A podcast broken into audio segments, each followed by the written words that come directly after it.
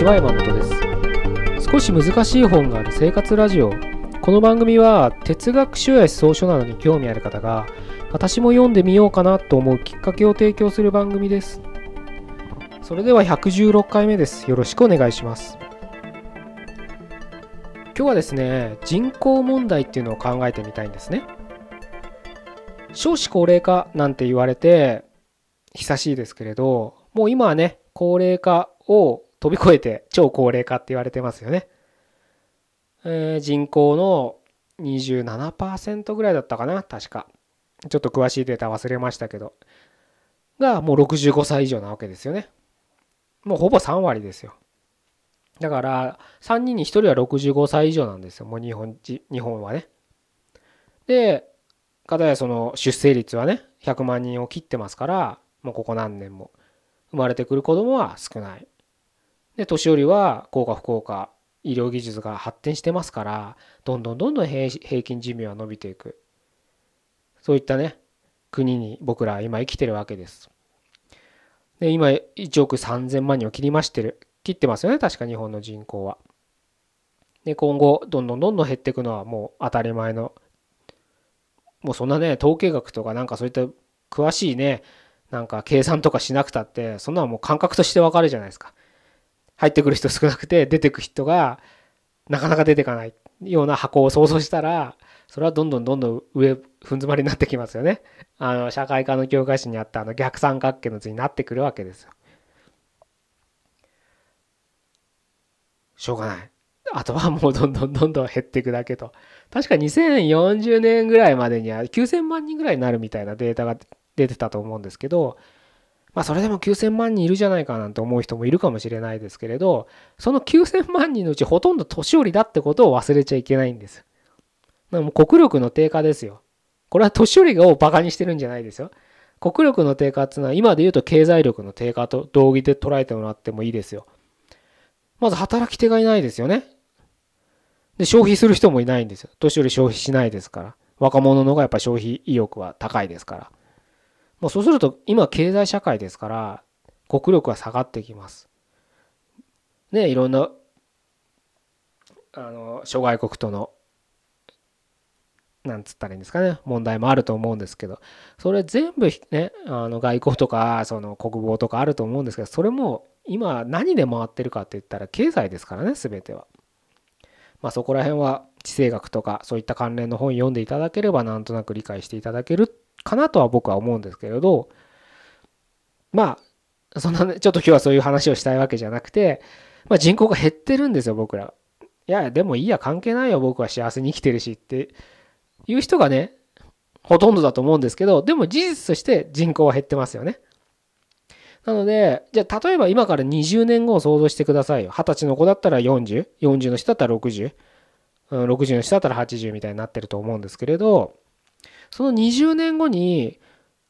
まあ、人口が減ってるわけです。まあ多分あの移民というのがどんどん入ってくるはずです。そういう政策も。だから今、都内にいたらね、コンビニとか飲食店とか、もう外人だらけですよね。働いてる人が。もうサービス業に就く日本人がいないんです。そういう人たち今どこに働いてるんですかねサラリーマンやってるんですかね僕ちょっとよくわかんないですけど。まあ要するにそういった、そういったっておかしいですけど、うん。サービス業とかうん仕事をね日本人は選ばないわけですから、まあ、だからニートとかやれる人は生活保護とかね今問題になってますけどね2030万近くもらってる生活保護者いますからね。おかしな国ですよね。それはおかしな国に僕らいて人口がどんどん減ってって財政も圧迫もね破綻してるわけです年金だってもらえないわけですしもらえないっていうのは語弊がありますけど生活できるだけの金額はもらえないわけです。そういった中で僕らが何をしなきゃいけないのかってことをちょっと今日は考えてほしいなと思ってこういう話をしてるんですね。だから貯金してます。それは全然いいことです。悪いことだとは言いません。うん。ただ、それはね、表面的なね、うん、事実、事実とか行動であって、僕はもうちょっと深いレベルでこの人口問題っていうのを考えてみた方がいいんじゃないかなと思うんですね。僕なんてもう結婚もしていなきゃ子供もいないわけですから次世代に何を残すかなんてしてなくたっていいわけですよ。自分さえ生きねあの食うに困らず寝るに困らず環境がねあの整ってれば別に好き勝手生きてればいいわけですよ。ただなんか知んないけど僕は日本って国が嫌いになれないんですね。それは生まれた国からだからかもしれないんですけれど海外なんてね海外旅行とか行くとやっぱりすごいあたありきたりですけど日本っていいなって思う感情が僕の中にあるんですよ。それをねやっぱりなんか下の世代にも味わってほしいなってなんか思ったりするわけですよ。それは僕の勝手な思いですけどね。やっぱ日本っていいとこいっぱいあるじゃないですか。たね文化も歴史もいろんなね素敵なところがあると思う中で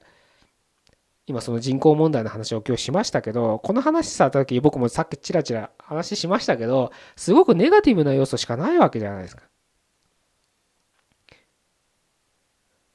やっぱねそんなネガティブな要素の国に生まれていや俺不幸だな日本に生まれてってやっぱ子供に思ってほしくないですよね。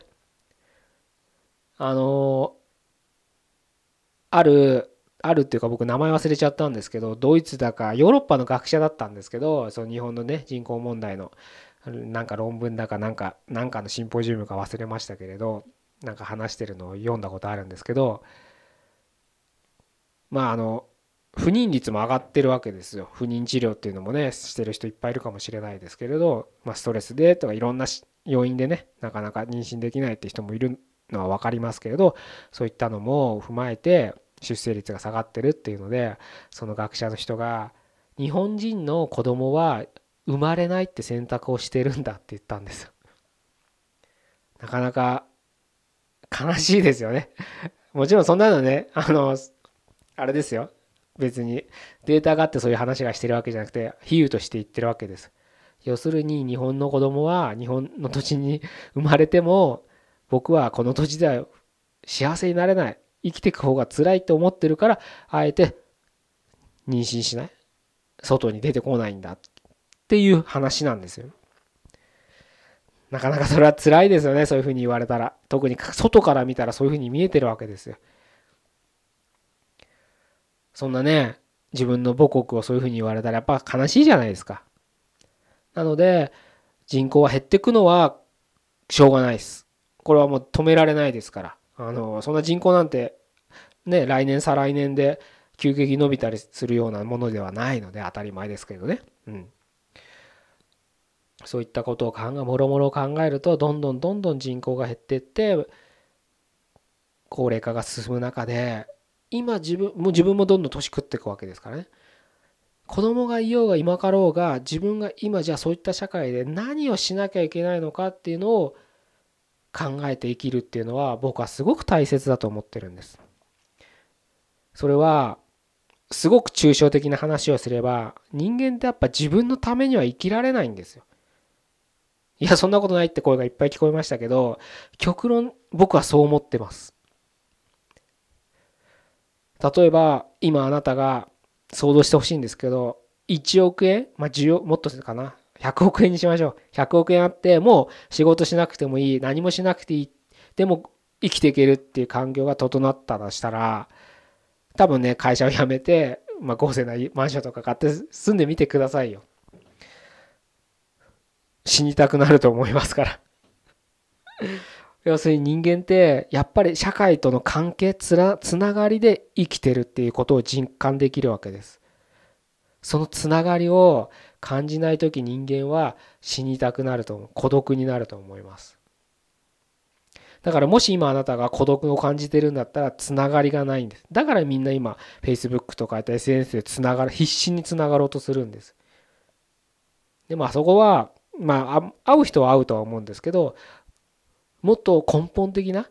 自分が何でつながりたいんだってところを考えた時にあの SNS で代用できるならそれでいいと思うんですけどできないんだったら自分なりに何をしなきゃっていかいけないのかを考えるべきだし僕はそれはさっき言ったつながりっていうのは今の世代のつながりじゃなくて縦の世代自分より下これから生まれてくる子どもたちのつながりっていうのを考えて今自分が何をしなきゃいけないのかっていうのを考えてほしいなと思って欲しいなって偉そうですね一緒に考えましょうっていう視点で今日はこういう話をさせていただいてます。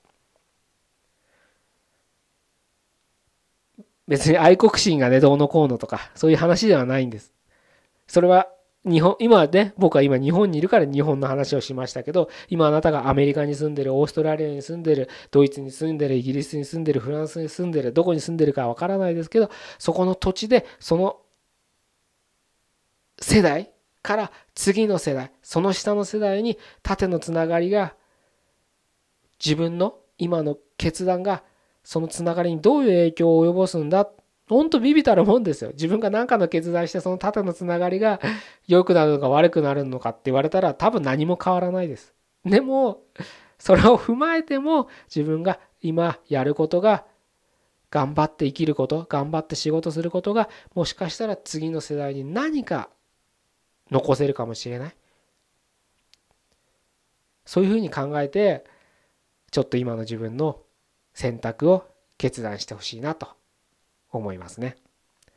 あのなんか缶コーヒーのキャッチコピー僕はこの前電車乗ったら中吊りにありましたけど「世界は誰かの仕事でできている」って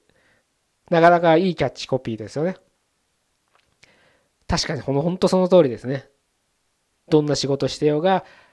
誰かの仕事でそれによって誰かがつながって何かホッとしたりニコッとしたり泣いたり笑ったりしてるっていう今の現実が生まれてるっていうのはすごく素敵なことなんじゃないかなって僕は思ってます。